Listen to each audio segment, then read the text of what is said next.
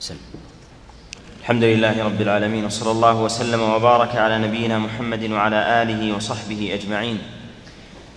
اللهم حقق توحيدنا وارزقنا صدق التوكل عليك وحسن الظن بك واهدنا صراطك المستقيم يا رب العالمين. أما بعد فقد قال الإمام المزني رحمه الله تعالى خلق الخلق بمشيئته عن غير حاجة كانت به. وخلق الملائكة جميعا لطاعته وجبلهم على الحمد لله رب العالمين وصلى الله وسلم وبارك على نبينا محمد وعلى آله وأصحابه ومن تبعهم بإحسان إلى يوم الدين أما بعد. الإيمان بالقدر تقدم الكلام عليه وأنه ركن من أركان من ركن ركن من أركان الإيمان وذلك لما جاء في حديث أبي هريرة في الصحيحين وغيرهما لما سأل جبريل رسول الله صلى الله عليه وسلم عن الإيمان. قال الايمان أن تؤمن بالله وملائكته وكتبه ورسله وبالقدر خيره وشره وبالبعث بعد بعد الموت. فالإيمان بالقدر خيره وشره هو من أركان الإيمان التي لا يقوم الإيمان إلا إلا عليها. ولهذا لما جاء في الصحيح من حديث عبد الله بن عمر لما لما سئل عن قول معبد الجهني لما أحدث القدر وأن الأمر أنف قال أخبرهم أن أني بريء منهم وأنهم براء مني. وأن الله عز وجل لا يقبل من أحد شيئا حتى يؤمن حتى يؤمن بالقدر. وذلك لأن من نفى القدر على ما تقدم ينفي علم الله سبحانه وتعالى وهذا لازم لازمه لهذا الأئمة من أهل من أهل السنة كالامام أحمد عليه رحمة الله وغيره كالشافعي فإنهم يحاججون ويخاصمون أهل القدر بالعلم. فإنك إذا نفيت القدر فإنه يلزم من ذلك أن تنفي العلم فيخاصم يخاصم في ذلك و وينازع. وعقيدة السنة في القدر أن يثبت أن الله عز وجل يعلم ما كان ويعلم ما يكون ويعلم ما يكون وأن الله عز وجل قدر أفعال الخلائق وخلق الناس وما وما يفعلون. وأن الله عز وجل قدر كل كل شيء سواء ما كان له اختيار ومشيئة كالإنسان أو ما ليس له اختيار في سير الجمادات في الأرض مما يجريها الله عز وجل بالرياح وغير ذلك أن الله عز وجل قدر قدر أحوالها وآجالها وقدر الله سبحانه وتعالى تقلباتها ويعلم الله جل وعلا ذلك كله. ويكل ما أشكل عليه في ذلك إلى الله. ويكل ما أشكل في ذلك عليه إلى الله سبحانه وتعالى لضعف عقل الإنسان عن ادراك عن إدراك علم الله سبحانه وتعالى في الكون. نعم. قال رحمه الله تعالى وخلق الملائكة جميعا لطاعته وجبلهم على عبادته فمنهم ملائكة بقدرته. خلق الله عز وجل ملائكة؟ والله سبحانه وتعالى لا يأمر عباده بالشرك ولا أن يتوجهوا بصرف عبادة لغير الله سبحانه وتعالى سواء كانوا ملائكة مقربين أو أنبياء مرسلين وإنما يأمرهم الله جل وعلا بتوحيده وحده. ومن صرف شيئا من العبادة لغير الله فجعل لشيء من المخلوقات ولو مقربا كالملائكة أو مرسلا مصطفى كالأنبياء فصرف شيئا من العبادة له من دون الله سبحانه وتعالى فقد أشرك مع الله عز وجل غيره. الملائكة لهم مشيئة يتصرفون يتصرفون ولهذا الله سبحانه وتعالى مدحهم. لا يعصون الله ما أمرهم ويفعلون ما يؤمرون. لا يخرجون عن أمر الله سبحانه وتعالى ولهم اختيار ولكن الله عز وجل مدحهم على عدم الخروج عن طاعة الله سبحانه وتعالى وأمره. ولهذا نقول إن خلق الله سبحانه وتعالى في باب المشيئة على نوعين. خلق لهم مشيئة وهم الخلق الذين يخيرون الذين يخيرون. وهؤلاء كالإنس والجن والملائكة والإنس والجن يخرجون عن أمر الله عز وجل بإذنه. يخرجون عن أمر الله عز وجل بإذنه. والملائكة لا يعصون الله عز وجل ما امره إذ فطرهم الله عز وجل على طاعته سبحانه وتعالى. النوع الثاني خلق ليس لهم مشيئة. خلق ليس ليس لهم مشيئة. وذلك كالجمادات. وذلك كالجمادات من الإحجار وكذلك أيضا من التراب والمياه وغير ذلك يجريها الله سبحانه وتعالى يجريها الله سبحانه وتعالى بمشيئته سبحانه وتعالى من غير إرادة قائمة في ذاتها من غير إرادة قائمة قائمة في ذاتها وإنما هو بأمر الله سبحانه وتعالى وحده. ولهذا لا يجري عليها ثواب وعقاب.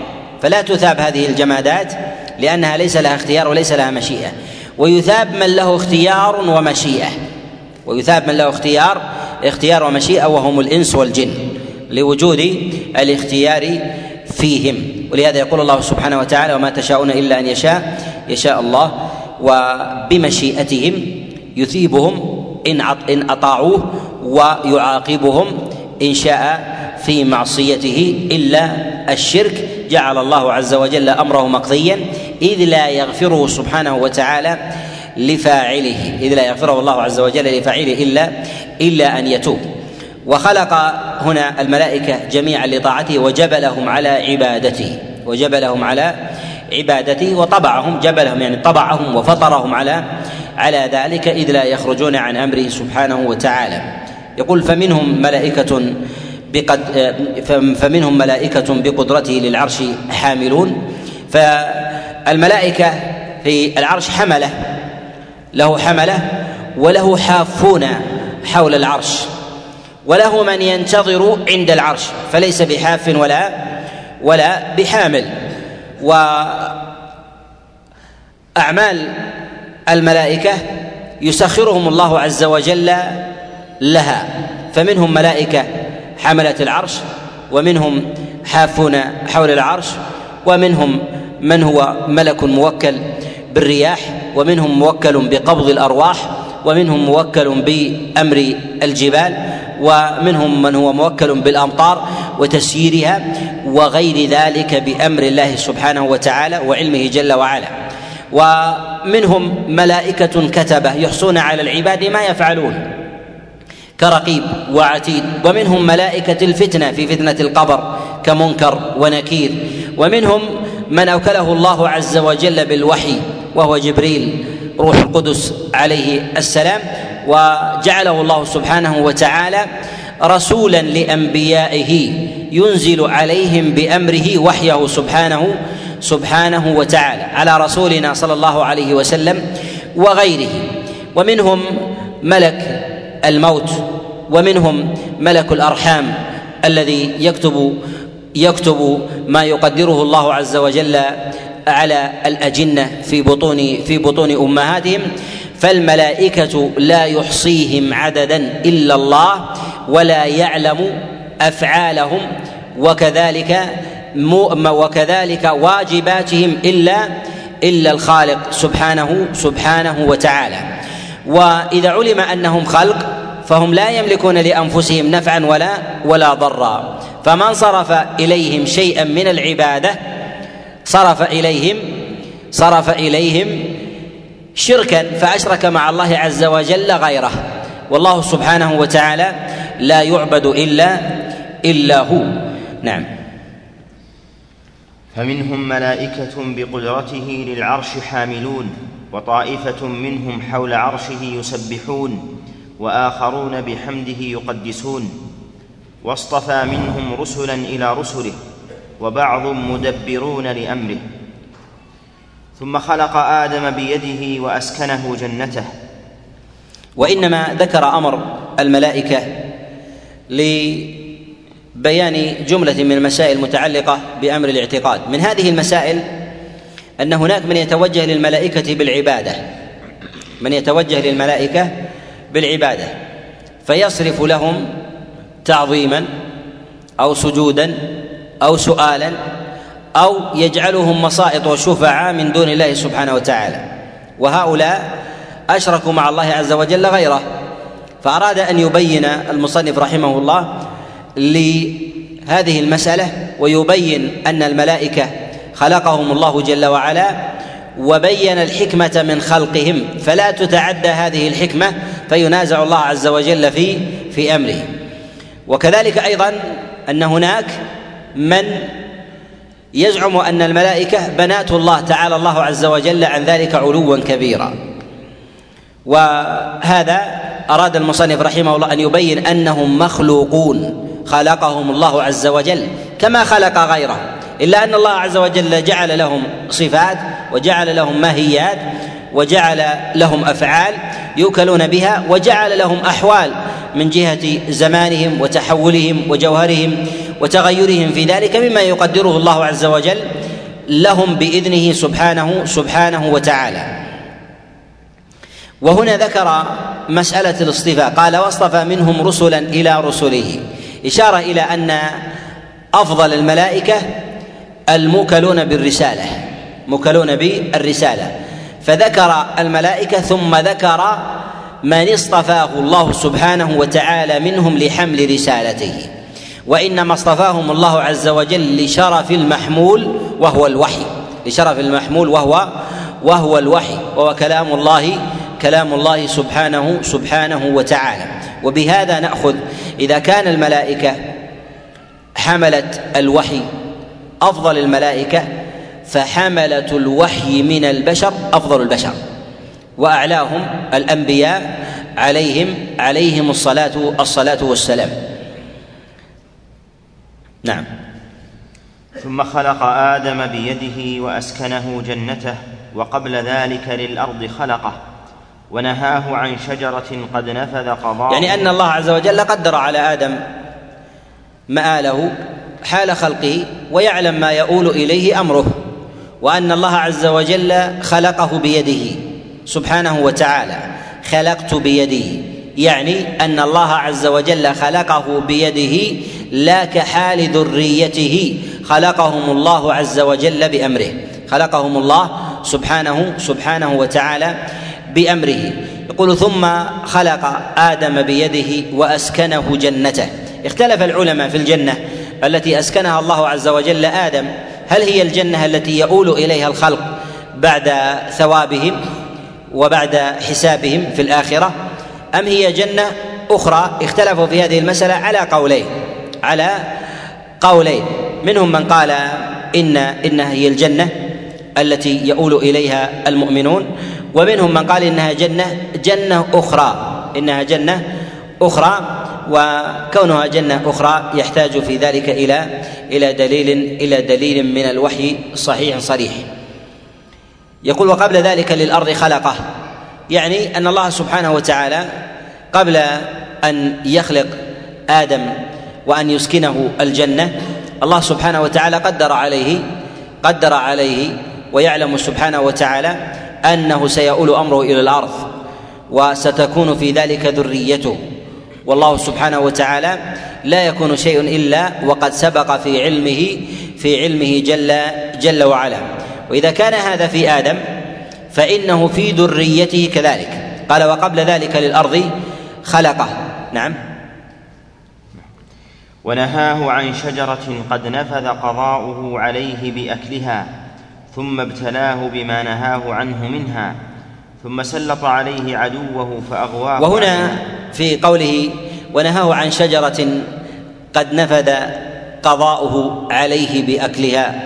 وهذا أن الله سبحانه وتعالى يخلق عباده ويقدر أشياء سبحانه وتعالى عليهم في ويكون في سابق علمه سبحانه وتعالى. وقوع ذلك ذلك منه لحكمة يريدها الله جل جل وعلا. والعلة في ذلك والحكمة موكولة مفوضة إلى الخالق سبحانه وتعالى. ولهذا مع علم آدم عليه السلام بأن الله عز وجل قدر عليه ذلك إلا أنه التمس التوبة من الله جل في علاه. وذلك مما مما وقع منه من أكله من أكله من من الشجرة. و الشجرة التي نهى الله سبحانه وتعالى آدم وزوجه عن أكلها نهاه الله عز وجل عن أكلها وعن قربها. وذلك لأن القرب يفضي إلى إلى الأكل. وفي هذا يعلم أن الله سبحانه وتعالى إذا نهى عن شيء نهى عما يفضي إليه ولو لم يكن من جنسه.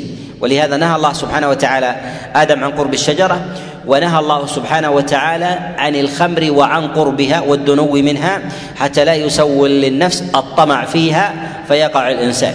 ولهذا نهى الله عز وجل عن قرب أشياء ولم نهى الله عز وجل عن قرب أشياء ولم يكتفى بالنهي عن الملابسة كما نهى الله سبحانه وتعالى عن القرب للفواحش لأن القرب منها قرب تقريب لداعي النفس للوقوع فيها فالقرب الفواحش من إطلاق البصر والخلوة والاختلاط والتبرج والسفور وغير ذلك من الأمور التي تفضي إليها. فهذا فهذا تقريب لها.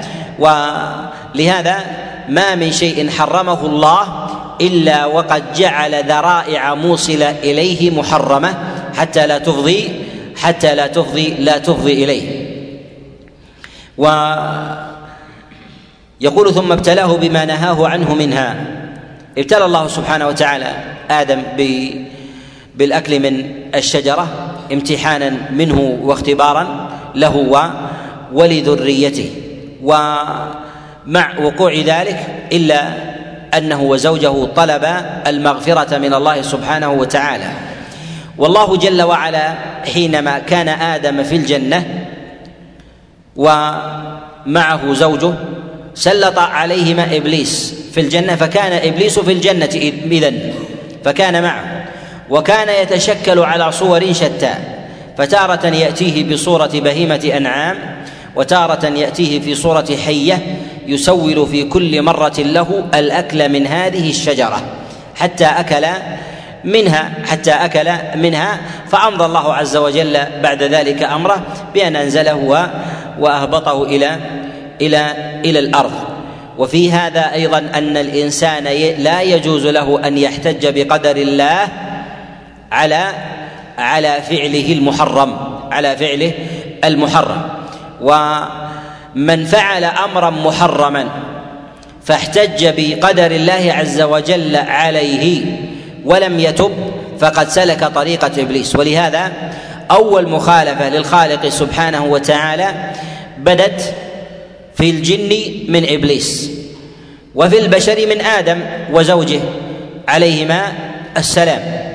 فإبليس احتج بقدر الله على ذنبه ولم يتب ولم يتب. ولهذا قال فبما أغويتني لأقعدن لهم صراطك المستقيم. قال بما أمضيت وقضيت علي من الضلال والاغواء سأستمر في هذا الأمر. وأما آدم وزوج وأما آدم وزوجه فاستغفرا الله سبحانه وتعالى مما وقع منهما فمن استغفر فقد سلك طريقة آدم فهو آدمي. ومن سلك ومن احتج بقدر الله عز وجل على ذنبه وبقي عليه فهو إبليسي فهو إبليسي. ولهذا نقول إن قدر الله عز وجل ليس حجة للإنسان أن يمضي على ما هو عليه بل يتوب ويستغفر وينيب إلى الله إلى الله سبحانه سبحانه وتعالى. نعم. وجعل أكله لها إلى الأرض سببا. فما وجد إلى ترك أكلها فما وجد إلى ترك أكلها سبيلا ولا عنه لها مذهبا. وذلك لأن الله عز وجل قدر ذلك عليه. ولا يخرج الإنسان عن قدر الله سبحانه وتعالى وما كتبه جل جل وعلا جل وعلا إليه فلا بد أن يصير أن يصير إليه. ولهذا المؤمن يقلع ويستغفر. يقلع ويستغفر. ويسأل الله سبحانه وتعالى أيضا الإعانة على على ذلك والثبات والثبات عليه. نعم. ثم خلق للجنة من ذريته أهلا فهم بأعمالها مش بمشيئته عاملون وبقدرته وبإرادته ينفذون. وهذا مما يقدره الله عز وجل كذلك على ذرية آدم. فخلق للجنة خلقا وهم في بطون أمهاتهم وخلق للنار خلقا وهم في بطون أمهاتهم. وقدر الله سبحانه وتعالى للجنة أهلا وللنار أهلا كما جاء في حديث عمر بن الخطاب عن رسول الله صلى الله عليه وسلم. وكذلك أيضا جاء في حديث عائشة عن رسول الله صلى الله عليه وسلم. وهذا من سابق علم الله عز وجل وتقديره لعباده. فإذا أراد الله عز وجل حصول شيء هيأ له له أسبابه ولا يخرج الإنسان الإنسان عن ذلك. نعم. وخلق من ذريته للنار أهلا فخلق لهم أعينا لا يبصرون بها وآذانا لا يسمعون بها وقلوبا لا يفقهون بها فهم بذلك عن الهدى محجوبون وبأعمال أهل النار بسابق قدره يعملون. وهذا أيضا كما أنه في الجنة كذلك أيضا في أمر في أمر النار وما قدره الله سبحانه وتعالى على خلقه على خلقه كذلك. والله جل وعلا لو لم يخلق لو لم يخلق لهم بصرا وسمعا وعقلا وقلبا لم يعذبهم الله سبحانه وتعالى. لأن الله عز وجل إنما عذبهم مع وجود السمع والبصر والقلب لأنه به تقوم الحجة به تقوم الحجة فإذا قامت الحجة عليه ولم يعمل يعني أنه لم يستجب مع علمه فكان معاندا. ولهذا يقول الله جل وعلا وإن أحد من المشركين استجارك فأجره حتى يسمع كلام الله. وما قال حتى يستجيب لأنه ربما لا يستجيب إنما عليك البلاغ. إنما على الرسول البلاغ وما على الرسول إلا إلا البلاغ فعليه أن يسمع. بهذه الحواس التي آتاها الله عز وجل الإنسان أن يسمعه الحجة. فإذا لم ينقاد فإنه حينئذ قام عليه قامت عليه الحجة واستحق حينئذ العقاب. استحق حينئذ العقاب. ولهذا الإنسان الذي لا يستجيب ويكتفي بالسماع والبصر والإدراك والوعي بقلبه من غير عمل فيه شبه بالبهائم لأنه يسمع كما تسمع ويبصر كما تبصر ويفقه كما تفقه وشابهها في عدم العمل. ولهذا الله سبحانه وتعالى يقول إنهم إلا كالأنعام يعني يشابهونها في عدم في عدم العمل والاستجابة ويشابهونها في السماع المجرد فقط. وشبههم الله عز وجل أيضا بالأموات. لأنهم يسمعون ولكنهم لا يستجيبون. ولهذا الرسول صلى الله عليه وسلم يقول في المشركين الذين وضعهم في قليب بدر قال ما أنتم ما أنتم بأسمع لي منهم. يعني يسمعون ولكن لا يستطيعون أن يردوا ولا يستطيعون أن يستجيبوا ولا يستطيعون أن ينفعوا ولا أن يضروا. لا أنفسهم ولا ولا غيرهم. قال رحمه الله والإيمان قول وعمل وهما سيان ونظامان وقرينان لا نفرق بينهما لا إيمان إلا بعمل ولا عمل إلا بإيمان. وهنا شرع المصنف رحمه الله في مسألة الإيمان. يقول والإيمان قول وعمل وهما سيان ونظامان وقرينان. الإيمان يطلق العلماء عليهم رحمة الله تعالى في بيانه الفاظا فيقولون هو قول وعمل. وتارة يقولون هو قول وعمل ونية. وتارة يقولون هو عم قول وعمل واعتقاد. قول وعمل وعمل واعتقاد. وهذه الإطلاقات مردها إلى مقاصد مقاصد أصحابها مقاصد أصحابها. وغالب إطلاقات السلف عليهم رحمة الله يقولون الإيمان قول وعمل. وربما يقولون قول وعمل ونية. قول وعمل وعمل ونية. ومرادهم بذلك أن ما كان من أمر القلب وما كان من أمر اللسان وما كان من عمل الجوارح فهذا فهذا هو هو الإيمان. والايمان والإيمان هو ما وقع في قلب الإنسان من التصديق بما أخبر الله عز وجل ونبيه به وما أخبر الإنسان به عما في قلبه في قول الجو... في قول لسانه. وما عمل به من جوارحه. فهذا فهذا هو الإيمان. فلا يصح اعتقاد ونية الا إلا بقول وعمل. ولا يصح القول إلا باعتقاد ونية وعمل. ولا يصح عمل الجوارح إلا مع اعتقاد ونية وقول. إلا مع اعتقاد ونية وقول. فلا بد من اجتماع هذه الثلاثة للإيمان. وقول المصنف الإيمان قول وعمل واكتفاؤه بالقول والعمل لأن القول والعمل شامل للقلب فللقلب قول وعمل فللقول قول وعمل. وذلك التصديق والنية التصديق والنية. فالقلب يصدق بما أخبر الله عز وجل به من وحدانيته في ذاته وربوبيته وألوهيته سبحانه وتعالى وأسمائه وأسمائه وصفاته جل جل وعلا. والنية في العمل فلا يعقد اعمالا بجوارحه وقوله إلا وهي خالصة لله سبحانه وتعالى.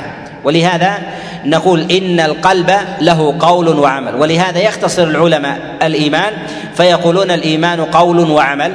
لأنه داخل في في في القلب وداخل في الظاهر. فهو شامل قولهم. الإيمان قول وعمل شامل للأعمال والأقوال الظاهرة وللأقوال والأعمال الظاهرة. الباطنة. الباطنة هي عمل القلب وقوله. والظاهرة هي قول اللسان وعمل الجوارح.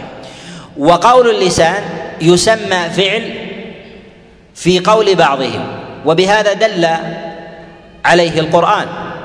ولهذا يقول الله جل وعلا في كتابه العظيم زخرف القول غرورا ولو شاء ربك ما فعلوا. سماه قولا ثم سماه ثم سماه فعلا وبعضهم يقول إن القول لا يسمى فعل. لا يسمى لا يسمى فعل. وبعضهم يسميه عملا. وبعضهم يسميه القول كذلك أيضا أيضا عملا. ولهذا يقول الله سبحانه وتعالى فوربك لنسألنهم أجمعين عما كانوا يعملون قال بعض المفسرين عن لا إله إلا الله عن لا إله إلا الله. فلا إله إلا الله شاملة لقول اللسان ولوازمها. أيضا عمل عمل الجوارح. ومال إلى هذا بعض أهل بعض المصنفين في العقيدة من المتقدمين وبعضهم يقول إن القول إن قول اللسان لا يسمى عملا وإنما يسمى يسمى قولا. وذهب إلى هذا أيضا بعض الأئمة عليهم عليهم رحمة الله. وعمل الجوارح يسمى عملا ويسمى فعلا. يسمى عمل ويسمى فعل بالاتفاق. يسمى عمل ويسمى فعل بالاتفاق. ولا يصح العمل إلا باجتماع هذه الأشياء وهو قول وعمل القلب وقول اللسان وعمل الجوارح وعمل الجوارح. وهناك من العلماء من يعرف الإيمان أو هذه الثلاثة فيقول هي أركان الإيمان. فيقول هي أركان الإيمان. أو يقول هي شروط الإيمان. ومن يطلق أمثال هذه العبارات يريد تيسيرا وتقريبا للمعنى. يريد تيسيرا وتقريبا للمعنى. ومرده من جهة المعنى الذي يريده إلى إلى مقصده بأمثال هذا هذا التقسيم. فإذا كان يريد بأمثال هذا التقسيم أن يجعل لازم ذلك لازم ذلك خاطئا فنقول له إن التقسيم حينئذ خاطئ لأنه أدى إلى الخطأ. وإذا كان مرد أو لازم تقسيمه صحيحا فيكون حينئذ تقسيمه صحيح. ومعنى ذلك أن قولهم القول والعمل والاعتقاد أو القول والعمل والنية. هذه أركان. ما المراد؟ نقول يقول إنه لا يصح الإيمان إلا بها نقول هذا التقسيم صحيح. وهذا الوصف صحيح. وذلك أن الأركان لا بد من من وجودها. فإذا فقد واحد منها فقد الآخر. ولكن لو قال أني أسميها أركان ولكن إذا فقدنا واحدا لا يزول الإيمان. نقول حينئذ بأن هذا المعنى خاطئ. لماذا؟ قد يقول مثلا أركان الإسلام خمسة. فإذا ترك الإنسان الصيام أو الزكاة أو الحج لا نكفره. فكذلك من ترك العمل أو القول أو الاعتقاد يقول مثلا لا نكفره. نقول هذا هذا المعنى باطل. هذا المعنى باطل. وهذا القياس أيضا أيضا باطل. اذا ما يذكره العلماء من هذه المعاني؟ من قولهم الإيمان قول وعمل واعتقاد أو قول وعمل ونية. وذكرهم بوصف هذه الأشياء أنها شروط أو أركان أو واجبات مردهم في ذلك إلى المعنى اللازم لقولهم. فقد يكون صحيحا وقد يكون وقد يكون خاطئا. ما المعنى الصحيح في ذلك في هذه الثلاثة؟ في قولنا الإيمان قول وعمل واعتقاد. نقول المعنى في ذلك أن نطلق كما أطلق السلف أن الإيمان قول وعمل ونية أو قول وعمل وهو شامل أيضا شامل أيضا أيضا للنية. ولو قلنا أركان وبينا المعنى فهو صحيح. ولو قلنا شروط وبينا المعنى الموافق للسلف فهو صحيح. ما المعنى الموافق للسلف وظواهر الأدلة من من الكتاب والسنة؟ أن القول والعمل والاعتقاد هي الإيمان هي الإيمان. فلا يصح الإيمان إلا بوجود هذه الثلاثة. وما هي وما هي هذه الثلاثة بالنسبة للإيمان؟ نقول كالركعات الثلاث بالنسبة للمغرب. كالركعات الثلاث بالنسبة للمغرب. صلاة المغرب ثلاث ركعات. فإذا نقصت واحدة الأولى أو الثانية أو الثالثة هل تسمى مغربا؟ لا تسمى مغربا. ولو دخل مبطل على الركعة الأولى أو الركعة الثانية أو الثالثة تبطل الأولى أو الثانية أو الثالثة أو تبطل جميعا؟ تبطل جميعا. فمن انتقض وضوءه في الركعة الثالثة بطلت الأولى والثانية. وعلى هذا نقول إن تقرير المسألة تقريرا صحيحا في الإيمان يفهم منه أيضا الكفر. فمن أخطأ في تأصيل هذه المسألة من جهة تعريفها في الإيمان فإنه يخطئ في تأصيل الكفر فيها. ولهذا نقول إذا فهمنا أن هذه الثلاثة هي الإيمان في إطلاقات السلف قول وعمل ونية. ندرك أن أي مبطل لأي واحد منها يبطل الجميع يبطل الجميع. فمن تكلم بكلمة الكفر فسب الله سبحانه وتعالى أو سب رسول الله صلى الله عليه وسلم. فقد كفر بالله ولو سجد لله فأدى الصلاة لله عملا. ولو سجد لماذا؟ لأن المبطل إذا دخل على واحد من هذه الثلاثة أبطلها جميعا. كحال المبطل في أحد الركعات الثلاث يبطل الصلاة جميعا. فهو يبطل الصلاة جميعا. فلا نقول بمن أبطل صلاته ونقض الركعة الثالثة أن نقول إن الركعة الأولى والثانية صحيحة فلا تبطل صلاته. هذا كلام صحيح أو باطل؟ القول بصحة الصلاة باطل. القول بصحة الصلاة باطل لأن الناقض إذا دخل على أي واحد من هذه الثلاثة أبطلها. لماذا؟ لأن هذه الثلاثة كلها هي المغرب هي المغرب. فلو جاء الإنسان باعتقاد وقول ولكنه عطل العمل لم يأتي بعمل. كمن جاء بالركعة الأولى والثانية فسلم من المغرب بركعتين ولم يأتي بالثالثة. هل هي المغرب؟ اذا ليست المغرب وذاك ليس الإيمان. وذاك ليس ليس الإيمان. ولكن ما هو الإيمان؟ ما هو العمل الذي يثبت به الإيمان؟ يثبت به الإيمان. نقول العمل الذي يثبت به الإيمان هو ما انفردت به شريعة محمد صلى الله عليه وسلم. ولهذا نقول ولهذا نقول إن العمل الذي يؤجر عليه الإنسان على نوعين. النوع الأول ما اتفقت به شريعة محمد صلى الله عليه وسلم مع الشرائع السابقة. مما دل عليه الشرع أو دل عليه الطبع. مما دل عليه الشرع أو دل عليه الطبع. ما دل عليه الشرع من سؤال الله المغفرة من الاستغفار أو مثلا الصدقة فالصدقة موجودة في شريعة محمد وشريعة موسى وشريعة عيسى فهي من جملة الأعمال من جملة الأعمال التي دلت عليها الشرائع. وما دل عليه الطبع أنه لا بد أن يكون موجودا في سائر الشرائع ولو لم يدل عليه النص ولو لم يدل عليه النص. ما دل الطبع والفطرة على استحبابه واستحسانه كإغاثة الملهوف ودفع الأذى عن الناس والإحسان إلى الأقربين وإكرام الضيف والإحسان إلى الجار وغير ذلك من مكارم الأخلاق. هذا النوع لا يثبت مع وجوده الإيمان. لا يثبت مع وجوده الإيمان. لا يثبت مع وجوده الإيمان. وإنما يدخل في دائرة زيادة الإيمان ونقصانه. في داخل في دائرة زيادة الإيمان ونقصانه. النوع الثاني ما اختصت به شريعة محمد صلى الله عليه وسلم وهذا هو المقصود عند العلماء أنه أنه لا يصح الإيمان إلا به وذلك كالصلاة والصيام والزكاة والحج. وغير ذلك. فإذا أوجد الإنسان شيئا من هذه الأعمال فهذا أمارة على أنه آمن بشريعة محمد صلى الله عليه وسلم عملا. فوجد لديه شيء من العمل الموافق لشريعة محمد صلى الله عليه وسلم. ولهذا الذي يرحم اليتيم والشيخ الكبير ويعينه في الطريق ويميط الأذى عن الطريق ويداوي الجريح هذا معنى دلت عليه الفطرة أو لم تدل عليه الفطرة؟ دلت عليه الفطرة. وهل يمكن أنه يوجد شريعة لا تدل عليه من الشرائع السابقة؟ لا يمكن بل لا بد أن يأتي في الشرائع. ولهذا الذي يفعل هذه الأشياء هل هي دليل على إيمانه بمحمد صلى الله عليه وسلم؟ لا ليس دليل على إيمانه. ولهذا من الضعف والجهل من يقول إن هذا رجل يرحم الضعفاء ويعين المحتاجين ويكرم الضيف ويحترم الناس وغير ذلك ينبغي أن يكون من أهل الجنة. ينبغي أن يكون من أهل الجنة ولو كفر بمحمد. هذا هذا كلام حق أو كلام باطل؟ كلام باطل.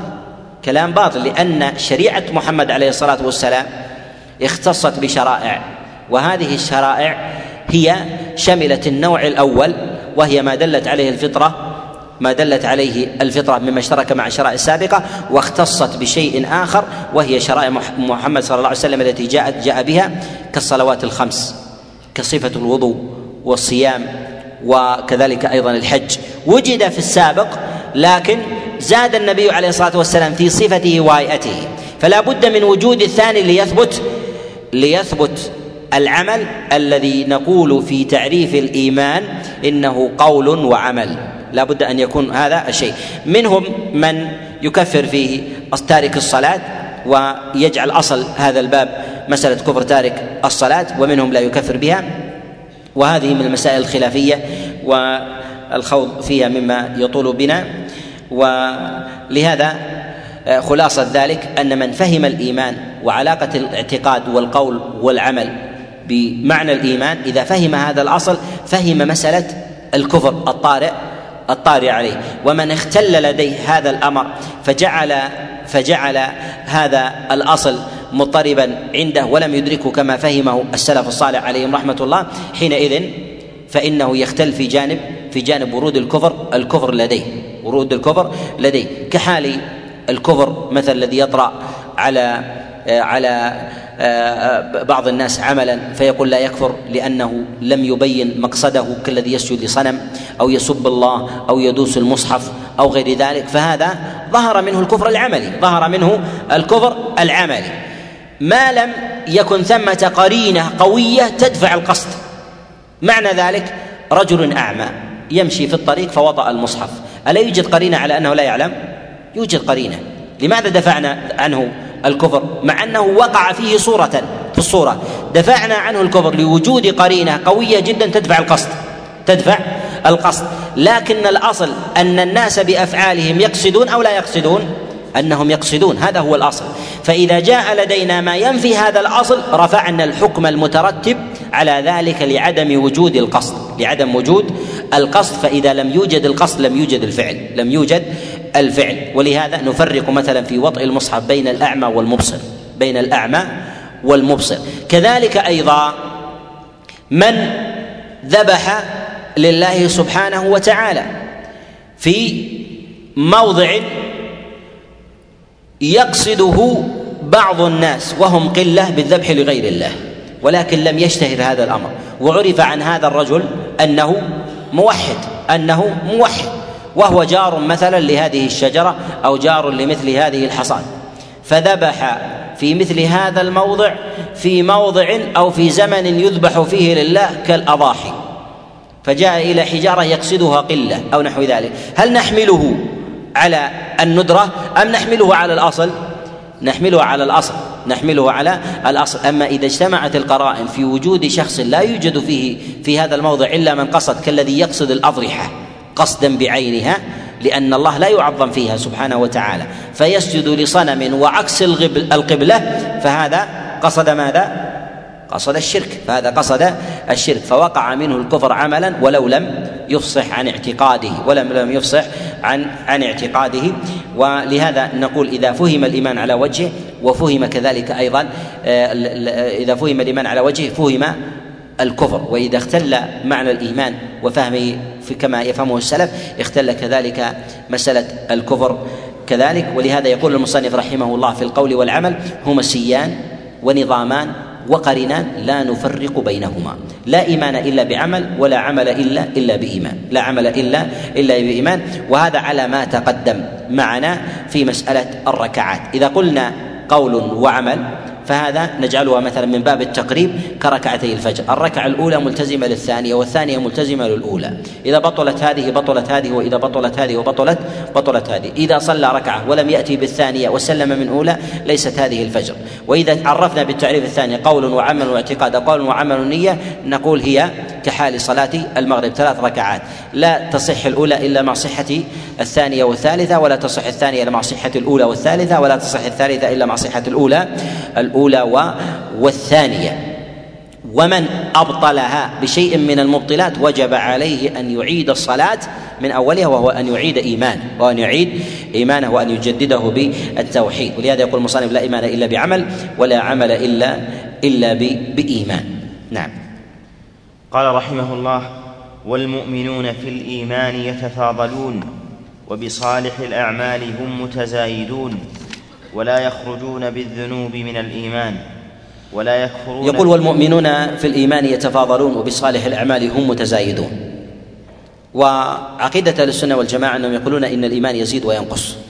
يزيد وينقص. يزيد وينقص ويزول. يزيد بالطاعة وينقص بالمعصية ويزيل ويزول بالكفر. ويزول بالكفر. فلا يكفرون بالكبيرة كما تقول الخوارج. ولا يجعلون صاحب الكبيرة بمنزلة بين المنزلتين كما تقول المعتزلة.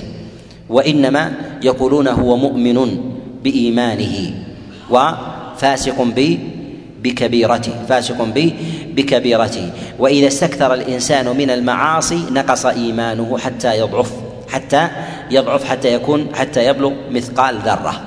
حتى يبلغ مثقال مثقال ذرة. وإذا زادت حسناته تعاظم إيمانه وقوي حتى يبلغ مرتبة الصديقية والولاية حتى يبلغ الصديقية والولاية. ولهذا نقول إن الناس في طاعتهم على على مراتب. والحسنات والسيئات بينها مغالبة. بينها مغالبة. هذه تمحو هذه وهذه تمحو تلك. وأكثرهم وأعظمهم عملا في الطاعات أكثرهم محوا للسيئات ولكن الشرك يمحو العمل الصالح كله يمع العمل الصالح كله. فإذا وجدت شعبة من شعب الكفر لا توجد معها شعبة من شعب الإيمان. لا توجد معها شعبة من شعب الإيمان. فالشعبة الواحدة من الكفر أعني الشعبة أعني الكفر الأكبر.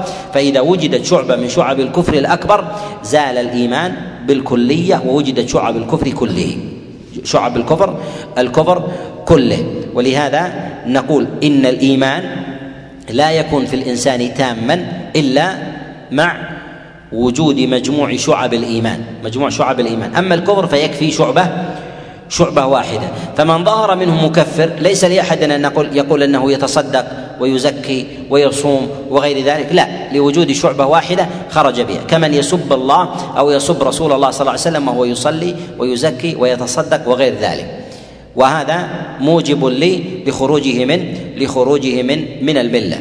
وعلى ما تقدم في قولنا في الإيمان قول وعمل قول وعمل ونية وقول وعمل واعتقاد أن هذه الأشياء هي الإيمان لا تنافي زيادة الإيمان ونقصانه لا تنافي زيادة الإيمان ونقصانه فذلك كحال صلاة المغرب على ما تقدم. كيف يكون هذا؟ إذا قلنا صلاة المغرب ثلاثة يبطلها المبطل. هل يعني ذلك أنها لا تزيد من جهة الأجر ولا تضعف؟ لا تزيد. تزيد بماذا؟ تزيد بالطاعة. ما هي الطاعة التي تزيد بها ولا تبطل بفقدانها؟ كحال الخشوع. السنن الإطالة السجود إطالة القراءة. أليست هذه طاعات تعظم بها الصلاة بفقدها أو بضعفها؟ لا. لا يزول لا تزول الصلاة. لكن إذا كان الإنسان لا يقرأ أبدا في الصلاة ولا ولا يقرأ في الصلاة أو لا يسجد. هل تصح صلاته؟ لا تصح صلاته لزوال ذلك ذلك منه. ولهذا كذلك أيضا في المنهيات في المنهيات. لا تبطل الصلاة كلها إلا ما دل عليه الدليل. مثال ذلك فيما لا يبطل الصلاة كالمحرمات التي لا تبطل الإيمان. ما لا, ما, ما لا يبطل الصلاة من المنهيات كحال النظر إلى السماء. باتفاق الأئمة الأربعة لا يبطل الصلاة لا يبطل الصلاة. لكن ينقص الأجر أو لا ينقصه؟ ينقص أجر الصلاة. كذلك أيضا بسط ذراع كبسط الكف والإقعاء كإقعاء الكلب. لا يبطل الصلاة لكنه ينقص من من أجرها ينقص من أجرها. كذلك المحرمات التي تطرأ على الإيمان تطرأ على الإيمان. من النظر المحرم من الزنا من شرب الخمر وغير ذلك. هذه محرمات محرمات. تنقص الإيمان لكنه لا تفسده.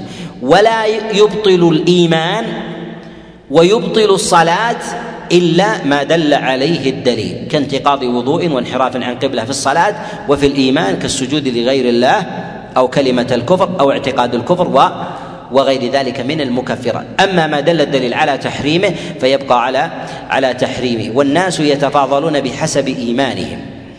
وإذا كان الأنبياء يتفاضلون فيما بينهم فالصحابة في تفاضلهم من باب أولى فيما بينهم ومن دونهم في التفاضل من باب أولى من باب أولى. ولا يقولون بقول بقول المرجئة الذين يقولون بأن المؤمن إذا آمن إيمانه كإيمان جبري جبرائيل وميكائيل يبلغ مرتبة واحدة فيجعلون الإيمان مرتبة واحدة. وكذلك في حال الخوارج الذين يجعلون الكفر مرتبة واحدة فإما أن يكون مؤمن وإما أن يكون وإما أن يكون أن يكون كافرا.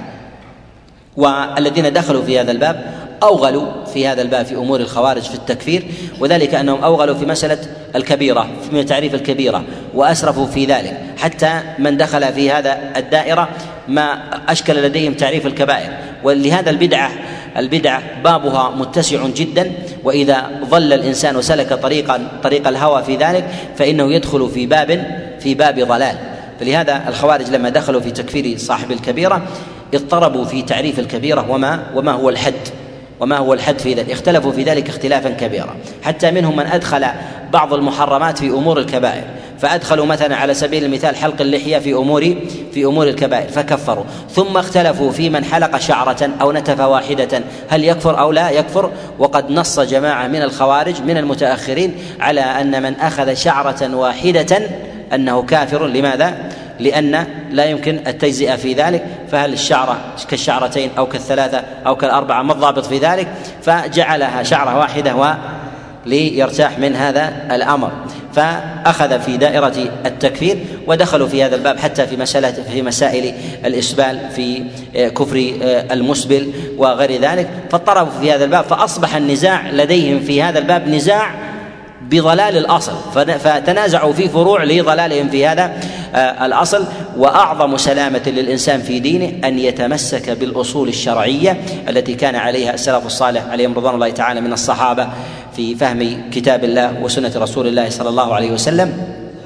في هذا الباب ليسلم له دينه ولهذا أهل البدع أكثر الطوائف اختلافا وفرقة.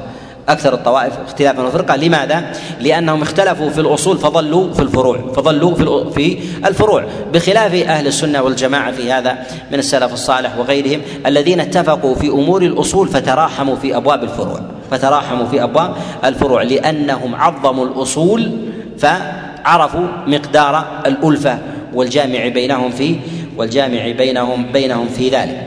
و هنا في ذكر التفاضل يقول والمؤمنون في الإيمان يتفاضلون بصالح الأعمال هم متزايدون. الأدلة في ذلك في زيادة الإيمان ونقصانه كثيرة آه، جدا من جهة الزيادة. وزدناهم آه، هدى يعني ايمانا.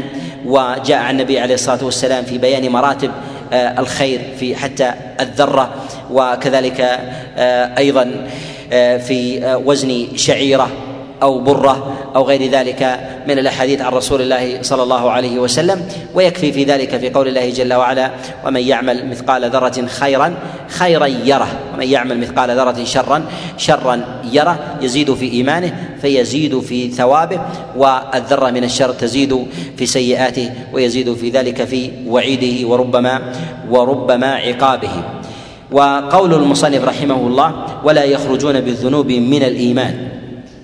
ولا يخرجون بالذنوب من من الإيمان وذلك في آه، في مخالفين في ذلك عقيدة أهل الضلال سواء من الخوارج أو المعتزلة الذين يكفرون بالكبيرة الذين يكفرون بالكبيرة على ما تقدم الكلام عليه. قال ولا يكفرون ولا يكفرون بركوب معصية ولا ولا عصيان فلا يكفرون إلا ما دل الدليل على على كفر على كفر فاعله على كفر فاعله ويتراحمون فيما فيما بينهم. نعم. قال رحمه الله ولا نوجب لمحسنهم الجنان بعد من أوجب له النبي صلى الله عليه وسلم ولا نشهد على مسيئهم بالنار. وذلك لأنه لا يطلع على تمام الإيمان إلا صاحب الوحي إلا صاحب الوحي لأن الإيمان قول وعمل قول وعمل ونية. فقد نطلع على الظاهر لكن لا نطلع على الباطن فربما كان منافقا. فنحكم له بالجنة ونحن لم نرى من الإيمان إلا ظاهرة إلا ظاهرة. وإنما نرجو له يرجى يرجى له. ونحو ذلك فهذا من الأمور التي لا بأس لا بأس بها. ولا يشهد لأحد بالجنة والنار إلا من شهد له الله ورسوله.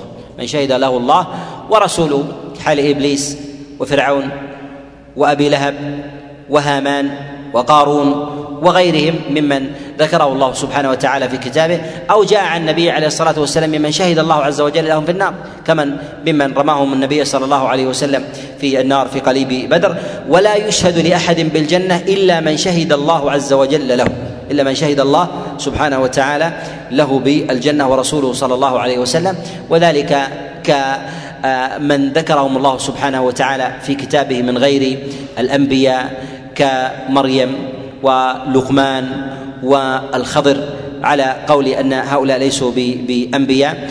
ومن ذكرهم النبي صلى الله عليه وسلم كذلك شهد لهم بالجنة من أصحابه كالعشرة المبشرين بالجنة وغيرهم أيضا ممن يدخل في هذا الباب من شهد له النبي عليه الصلاة والسلام بالجنة كخديجة وعائشة وفاطمة ومن الصحابة عكاشة وكذلك أيضا بلال وأسامة وزيد وغيرهم من أصحاب رسول الله صلى الله عليه وسلم كثير فلا يشهد لأحد بالجنة إلا من شهد له رسول الله صلى الله صلى الله عليه وسلم. وذلك لأنه صاحب وحي فشهد عن علم من الله سبحانه وتعالى بالباطن والظاهر بالباطن بالباطن والظاهر ولكن يرجى للناس الخير. فيرجى للمحسن الإحسان فيقال مات فلان على خير نرجو له الجنة ونرجو أنه من أهل الجنة فهذا هذه ألفاظ لا يقطع بها هذه لا يقطع بها وإنما هو رجاء من الله أن يدخله الجنة لظاهر لظاهر عمله وإحسانه. ولا نشهد على مسيئهم بالنار والقرآن كلام الله عز وجل. وملة وملة والحكم على الإنسان بالإسلام هذا أمر مطلوب. والحكم على الإنسان بالكفر أمر مطلوب ما توفرت الشروط في كل منهما. والله سبحانه وتعالى خلق الخلق وقسمهم إلى قسمين. هو الذي خلقكم فمنكم كافر ومنكم مؤمن فجعل الناس على فريقين ولا بد من معرفة هذين الفريقين بشروطهما. فللمسلم أحوال يشهد له بإسلامه وللكافر أحوال يشهد له له بكفره. والحكم بالإسلام لا يلزم من ذلك الحكم بالجنة لأن الحكم بالإسلام أذن الشارع بالحكم به للظاهر والحكم بالكفر أذن الشارع به للظاهر للظاهر. وأما الحكم بالنار فهو إلى الله سبحانه وتعالى. لماذا؟ اذن الشارع لنا بالحكم بالإسلام والكفر ولم يأذن الشارع لنا بالحكم بالجنة والنار. لأن الجنة والنار أمر إلى الله لا إلى البشر. وأما الحكم بالإسلام والكفر فهو إلى الناس به يقضون وبه وبه يعدلون. يكون به القضاء بين الناس به قبول الشهادة وبه قبول القتال أو عدمه به الجزية وعدمها بها المواريث وغيرها يؤخذ بظواهرها بها النكاح وغيرها وغير ذلك من مسائل من مسائل الدين التي ترتبط بالحكم بالظاهر. وأما أمر الجنة والنار فليس لدنيا الناس في ذلك شأن فليس لدنيا الناس في ذلك شأن فهي إلى الله سبحانه وتعالى. قد يؤخذ على أحد وتنزل عليه أحكام الإسلام في الظاهر وهو من أهل النار. وقد يحكم على أحد في الظاهر بأحكام الكفر وهو من أهل من أهل الجنة لأن الناس حكموا على ظاهر. إما حكموا على ظاهر وهو معذور بظاهره عذره الله سبحانه وتعالى في أمر غاب عن الناس وربما حكموا على أحد بالإسلام وهو يبطن الكفر. أو ربما ظهر منه الإسلام ثم ختم الله له بالكفر أو ظهر منه الكفر ثم ختم الله له بالإسلام. كما جاء في حديث سهل ابن سعد وكذلك أيضا في حديث عبد الله بن مسعود أن رسول الله صلى الله عليه وسلم قال إن الرجل لا يعمل بعمل أهل الجنة حتى ما يكون بينه وبينها إلا ذراع فيسبق عليه الكتاب فيعمل بعمل أهل النار فيدخلها. وإن الرجل لا يعمل بعمل أهل النار حتى ما يكون بينه وبينها إلا ذراع فيسبق عليه الكتاب فيعمل بعمل أهل الجنة فيدخلها. جاء في حديث سهل في الصحيح قال فيما يبدو للناس فيما يبدو للناس يعني أنه كان مظهرا ظهر منه الكفر فيما يبدو للناس لكن من جهة الحقيقة هو مسلم. ما الذي حمله على هذا الكفر؟ إما جهل فحكم عليه بالظاهر بظاهر بظاهر أمره وأخذ عليه بالأحكام أو كان منافقا في دائرة الإسلام فأظهر الإسلام ويبطن ويبطن ذلك فآل أمره إلى إلى ما ما ختم الله عز وجل به إما بعمل النار أو بعمل أهل أو بعمل أهل أهل الجنة. وفي هذا أيضا أن الناس مأمورون بالعمل بالظاهر ولا يؤاخذون به بسرائر الناس يأخذون به وينزلون الأحكام. ظهر من الكفر يؤخذ بالحكم. ما قامت القرائن القوية في ذلك الدافعة الدافعة له. نعم. قال رحمه الله والقرآن كلام الله عز وجل ومن لدنه وليس بمخلوق فيبيت. وهنا يقول والقرآن كلام الله عز وجل. والقرآن هو كتاب الله سبحانه وتعالى الذي أنزله على رسوله صلى الله عليه وسلم وهو وحيه يوصف بوحي الله وكلام الله وقول الله ويوصف أيضا بما وصفه الله عز وجل أو سماه الله سبحانه وتعالى به بالقرآن وبالكتاب وبالفرقان وبالنبأ وغير ذلك مما سماه الله عز وجل عز وجل به في كتابه أو سماه النبي صلى الله عليه وسلم في سنته عليه عليه الصلاة والسلام. فيسمى بذلك. والقرآن علم على الكتاب المنزل على رسول الله صلى الله عليه وسلم واختلف في اسمه. هل هو مشتق ام أم جامد؟ هل هو مشتق من قرأ قرأ يقرأ أم جامد ليس بمشتق؟ جامد ليس ليس بمشتق. اختلف العلماء والسلف في هذه المسألة على على قولين. ذهب جمهور العلماء إلى أنه مشتق إلى أنه مشتق من قرأ. وذهب بعض العلماء وظاهر ما نسب للامام الشافعي رحمه الله وذهب إليه بعض أصحابه إلى أنه جامد إلى أنه جامد وعلم على كلام الله سبحانه وتعالى وليس مشتق من من قرأ والأظهر أنه أنه مشتق. وكلام الله سبحانه وتعالى سواء ما أنزل على رسول الله صلى الله عليه وسلم أو ما أنزله الله عز وجل على سائر الأنبياء كله كلام الله وليس بمخلوق وليس بمخلوق. ولكن الله سبحانه وتعالى يفضل شيئا على شيء منه وكل كلامه سبحانه وتعالى وكل كلامه فاضل. فجعل مزية لمحمد ولأمته بهذا الكتاب لما فيه من إحكام وما فيه من بيان وما فيه من معاني آه، الرحمة واللطف بهذه بهذه الأمة. وفيه أيضا من التخفيف والتيسير مما لم يكن في الأمم في الأمم السابقة. يقول كلام الله عز وجل ومن لدنه كلام الله سبحانه وتعالى موصوف على ما تقدم بأنه كلام الله كلم الله موسى وقول الله إذ قال الله يا عيسى وموصوف أيضا بأنه النبأ والكتاب والقرآن والفرقان وغير ذلك مما وصفه وسماه الله عز وجل في كتابه العظيم. وهو صفة من صفاته جل وعلا وهو صفة من صفاته سبحانه سبحانه وتعالى. وعلى أي جهة كان لا ينزع منه ذلك. على أي جهة كان لا ينزع منه منه ذلك. سواء لا ينزع منه ذلك سواء كان محفوظا في الصدور فهو كلام الله.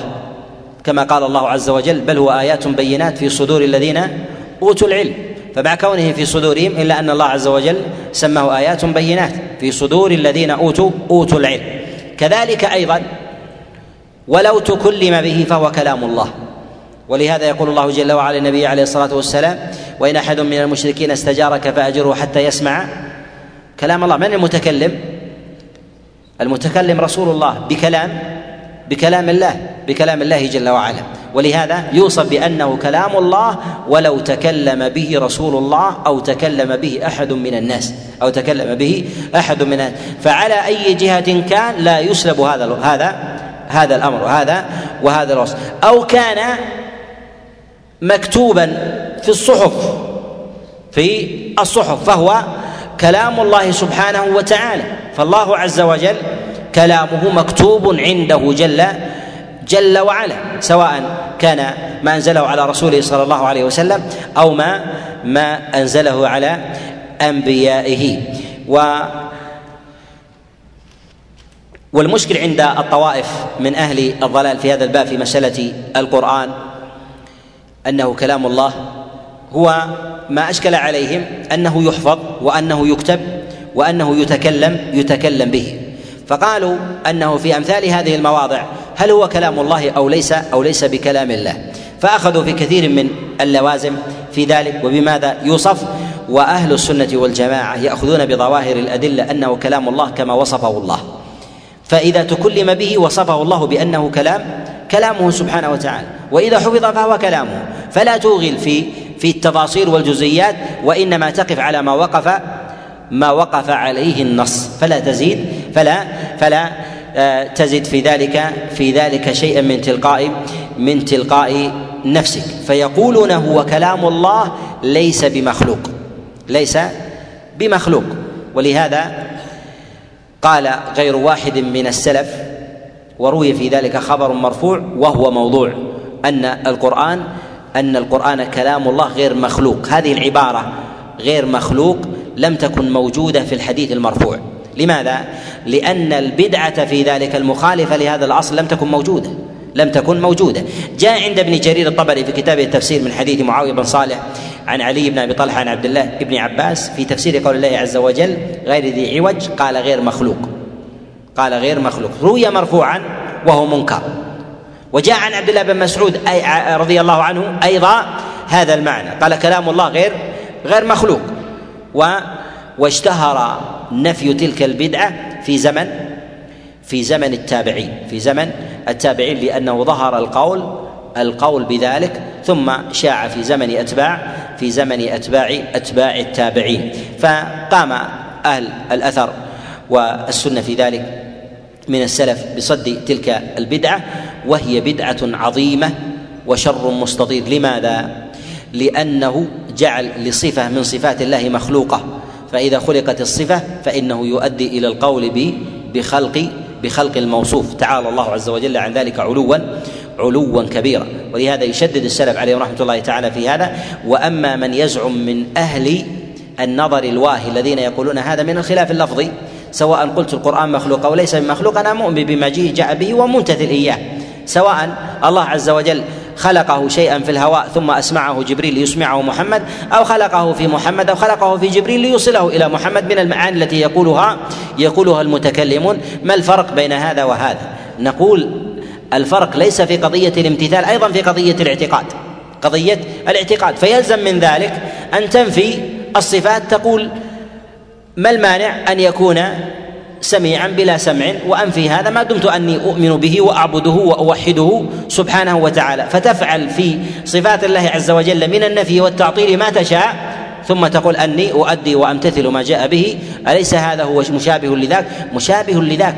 ولهذا كان السلف يشددون في ذلك ويتفقون على أن من قال إن كلام إن كلام إن كلام الله مخلوق أنه كافر بل قال عامة السلف أن من قال حرف من القرآن مخلوق فهو كافر بالله لأن من قال بالحرف يقول بالحرفين ومن قال بالحرفين يقول بالثلاثة ومن قال بالثلاثة يقول بكلام الله كله ويقول بكلام الله بكلام الله سبحانه وتعالى كله جل جل في علاه. يقول المصنف رحمه الله ومن لدنه وليس بمخلوق وقوله من لدن يعني أنه خرج منه خرج منه سبحانه وتعالى ويريد بذلك نفي البدعة القائلة بذلك. أن القرآن إنما خلقه الله عز وجل هكذا ثم أمر بإنزاله كما يخلق الناس ويخلق الكائنات. فأوجده ثم ثم أسمعه.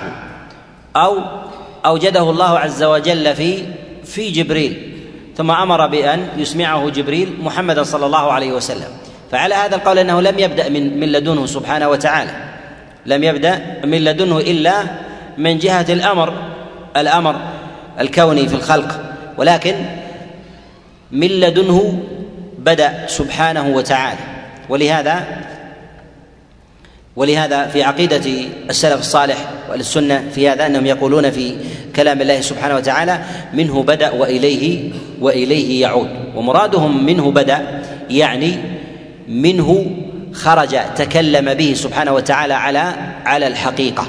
ولهذا نجد بعض الأئمة عليهم رحمة الله من السلف حينما يتكلمون في هذه المسألة خاصة في زمن الالتباس في زمن الإمام أحمد عليه رحمة الله لما كثر القائلون بذلك وكثرت آه، حجج المبطلين في هذا من الحجج العقلية ونحو ذلك يريدون أن يتكلموا بأن يثبتوا مثل هذا الأمر إثباتا حقيقيا تقريبا للأذهان تقريبا للأذهان فيقولون منه خرج حقيقة. حتى يروى عن الإمام أحمد وقد ذكر القاضي بن أبي في كتابه الطبقات على الإمام أحمد قال تكلم كلاما حقيقة بفيه بفيه سبحانه وتعالى مع أن صفة الفم لله سبحانه وتعالى لا دليل لا دليل عليها ولكنه أراد أن يبين الحقيقة من باب التقريب من باب التقريب لهذا لهذا المعنى ولهذا نقول إن الله عز وجل تكلم بالقرآن حقيقة إن الله سبحانه وتعالى تكلم بالقرآن بالقرآن بالقرآن حقيقة. ولهذا أيضا آه، في آه، آه، في هذه البدعة التي نشأت في زمن في أواخر زمن الصحابة عليهم رضوان الله تعالى وفي زمن التابعين فاشتهرت قيل إن أصلها في ذلك هو ابن سبأ اليهودي وذلك أن اليهود يقولون بخلق بخلق التوراة والإنجيل. يقولون بخلق العهد القديم والجديد بخلقهما. فحملوا ذلك أيضا على القرآن ونشروه. وقيل إنه لما أظهر الدخول في الإسلام جاء معه ببعض العقائد. فأظهروها. كما جاء المجوس لما دخلوا الإسلام جاءوا ببعض العقائد.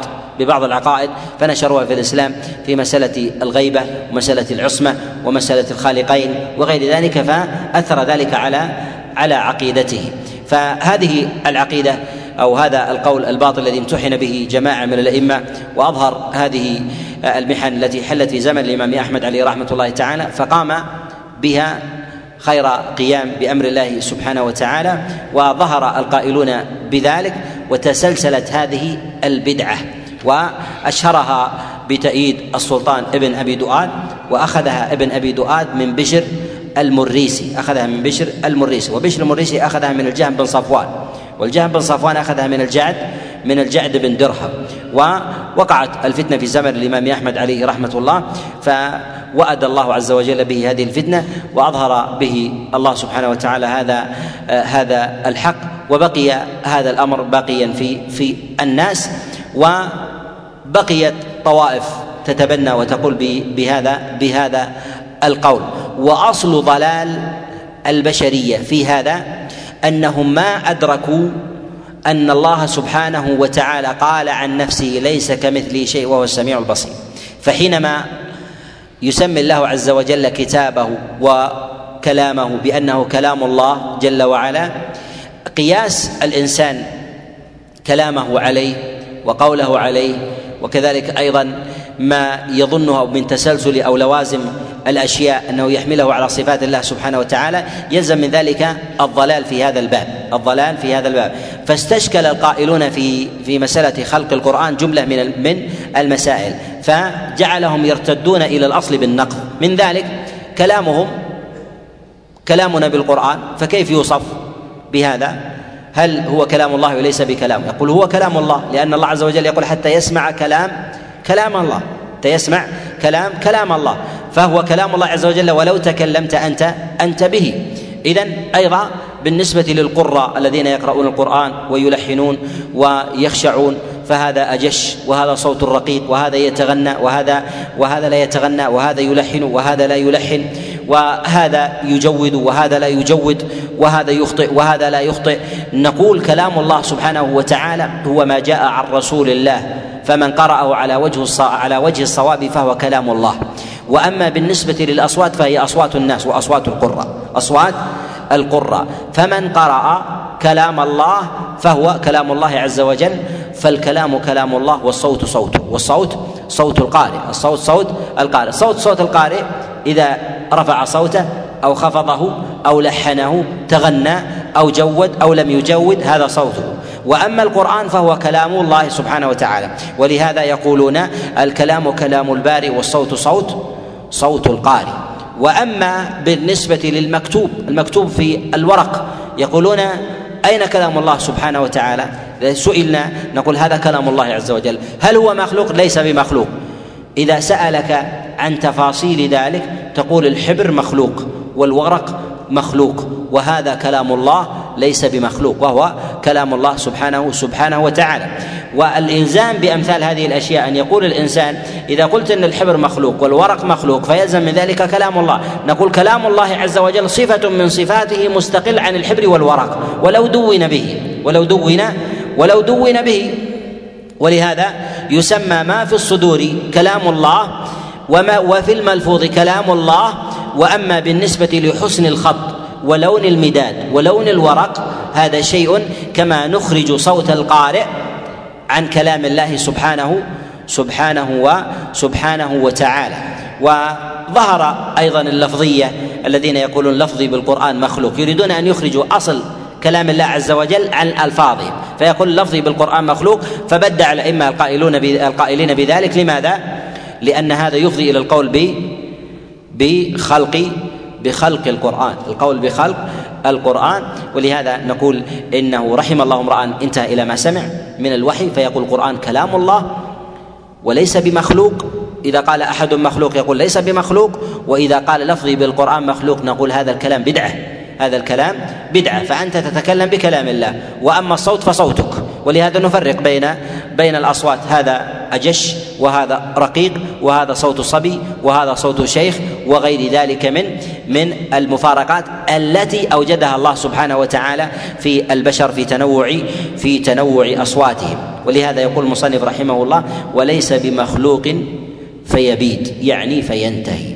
يعني فينتهي. ولهذا من الإلزامات التي يلزم بها بعض السلف في مسألة أن القرآن كلام الله فقال بعض السلف دخل إلى أحد الخلفاء فقال أحسن الله عزاءك. قال في من؟ قال في القرآن. صلينا عليه. قال كيف تصلون عليه؟ قال لست تقول إنه مخلوق والمخلوق يبيد صلينا عليه صلاة الجنازة. فهذا نوع من الإلزام. إما أن تقول مخلوق فلا بد أن يموت. لا بد أن أن يموت. وإما أن تقول أنه ليس بمخلوق كلام الله. منه بدأ وإليه يعود. ولهذا الله سبحانه وتعالى في آخر الزمان يرفع كلامه سبحانه وتعالى إليه. يرفع كلامه جل وعلا إليه. ولهذا أشرف ما في الأرض القرآن لأنه كلام الله وصفة التي جعلها الله سبحانه وتعالى في آه، بين آه، الناس يتكلمون يتكلمون بكلامه سبحانه وتعالى ويقرؤونه ويحفظونه ويتدبرون أيضا ما فيه من ما فيه من من معاني. نعم. قال رحمه الله وكلمات الله وقدرة الله ونعته وصفاته كاملات غير مخلوقات. دائمات دائمات أزليات وليست بمحدثات فتبيد ولا كان ربنا ناقصا فيزيد. سبحانه سبحانه.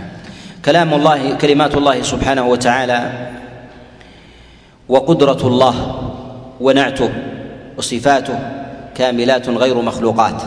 الله سبحانه وتعالى الله سبحانه وتعالى أو صفات الله سبحانه وتعالى ليست بمخلوقة. ولو قلنا بخلق الصفات فيلزم من ذلك فيلزم من ذلك خلق الذات. لأن الأصل من جهة النظر من جهة النظر أن الذات هي مجموع صفات ومجموع الصفات هي الذات. مجموع الصفات هي هي الذات. والله سبحانه وتعالى يتعالى ويجل عن الشبيه والنظير والمثيل ولكن لما كان القول بخلق الصفة يلزم منها القول بخلق الموصوف سبحانه وتعالى لهذا نقول إن الله عز وجل هو الخالق والله سبحانه وتعالى هو القادر و وهو الرازق وهو المحيي وهو المميت وهو المدبر وهو المعز وهو المذل عزته واذلاله وقدرته وسمعه وبصره باق لا يزول ولا يحول فهو باق سبحانه وتعالى لا لم يكن ناقصا حتى حتى يزيد سبحانه وتعالى ولم يكن زائدا عن قدره حتى ينقص فله الكمال سبحانه وتعالى في ذاته جل جل في علاه. و وقوله وقدرة الله قدرة الله سبحانه وتعالى الظاهرة في الناس من جهة تدبيرهم وتسيير أمورهم وخلقهم وإماتتهم وتغير أحوالهم وتقلبهم وما يحدثه الله عز وجل في الكون من مجريات ونظام وما يحدثه الله عز وجل من كوارث وغير ذلك هذا الدليل على قدرة الله سبحانه وتعالى. ينزلها متى شاء كيفما شاء ويرفعها متى شاء وكيفما شاء سبحانه وتعالى على الصفة التي التي يشاء جل وعلا. هي باقية ولكن الله عز وجل ينزلها ويرفعها متى شاء. فالناس هم الذين يشاهدون الحدوث والزوال في آثارها لا في ذات القدرة. وإلا فالقدرة فهي لله سبحانه وتعالى باقية. وزوال ونقصان المشاهدة في عين الإنسان لا يعني من ذلك زوال ونقصان قدرة الله سبحانه وتعالى في ذاتها لأن الإنسان لا يحكم على الله وعلى كماله سبحانه وتعالى بعقله المجرد وبما يرى ويسمع مجردا حتى يرجع الأمر إلى إلى الخالق سبحانه وتعالى بما يخبر الله سبحانه وتعالى به به عن نفسه. ولهذا السلامة في ذلك في أبواب الأسماء والصفات ألا يسمي الإنسان الخالق سبحانه وتعالى ولا يصفه بشيء إلا بشيء وصف الله عز وجل به نفسه وسمى به نفسه أو سماه به نبيه صلى الله عليه وسلم ولهذا نقول إن الأسماء والصفات ومسائل العقائد عموما توقيفية توقيفية ووقع خلاف يسير فيما يتعلق بالأسماء والصفات الواردة عن الصحابة أقوال الصحابة في ذلك. هل هي في هذا يحتج بها فتأخذ حكم الرفع أم ليست بتوقيفية؟ فمن العلماء من قال إن أقوال الصحابة لا بد أن تكون من الوحي ومستندها الدليل لأنها لا تقال من قبيل الرأي وهم أعلم الناس بذلك. أعلم الناس أعلم الناس بذلك. ومنهم من قال إن العبرة بذلك بالوحي كتابا وسنة ونحن متدينون بذلك ولا أحد معصوم ولا أحد معصوم. فلا يقال بخطأ الصحابي ولكن لا يقطع بقوله فيوصف الله عز وجل بشيء لم يرد في كتابه ولا في سنة النبي صلى الله عليه وسلم. وهذا هو الأرجح والأحوط والأبرأ للذمة إلا أن القول الأول من قال به لا يبدع ولا يضلل لا يبدع ولا يضلل لفضل الصحابة وعلو منزلتهم وسلامة دينهم وكذلك لسانهم وقربهم من رسول الله صلى الله عليه وسلم. و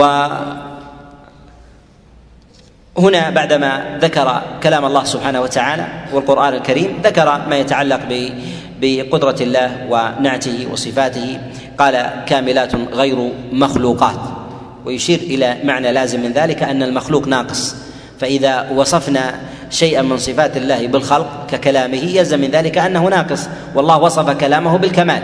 وصف كلامه سبحانه وتعالى بالكمال. قال كاملات غير مخلوقات دائمات أزليات باقيات باقيات لا لا يزول الله سبحانه وتعالى ولا يحول فهو الأول والآخر وهو الظاهر والباطن. لا تغيره الحوادث لا تغيره الحوادث سبحانه سبحانه وتعالى. وإنما هو الذي يحدث الحوادث وهو الذي يغير يغير الخلق من حال إلى من حال إلى إلى حال. يقول وليست بمحدثات فتبيت لأنه يلزم من إحداثها إحداث إحداث ذات ذات الله سبحانه وتعالى ويلزم من إحداثها زوالها وبيدها ويلزم من زوالها وبيدها أن أن يكون الله سبحانه وتعالى كذلك. تعالى الله عز وجل عن ذلك علوا علوا كبيرا. قال ولا كان ربنا ناقصا. فيزيد هذا يريد بذلك المحاججة بالعقل والنظر لأهل البدع الذين يقولون بأن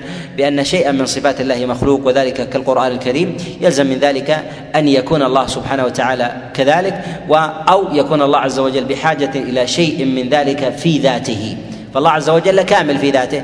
ليس بحاجة أن يوجد شيئا مما لم يوجد في ذاته لحاجته إليه. فهو كامل ليس بحاجة إلى إلى زيادة ولم يكن زائدا عن حاجته. فينقص تعالى الله عن ذلك وعما يصفه أهل الباطل والزيغ والإلحاد علوا علوا كبيرا. نقف عند هذا القدر ونكمل في الغد إن شاء الله.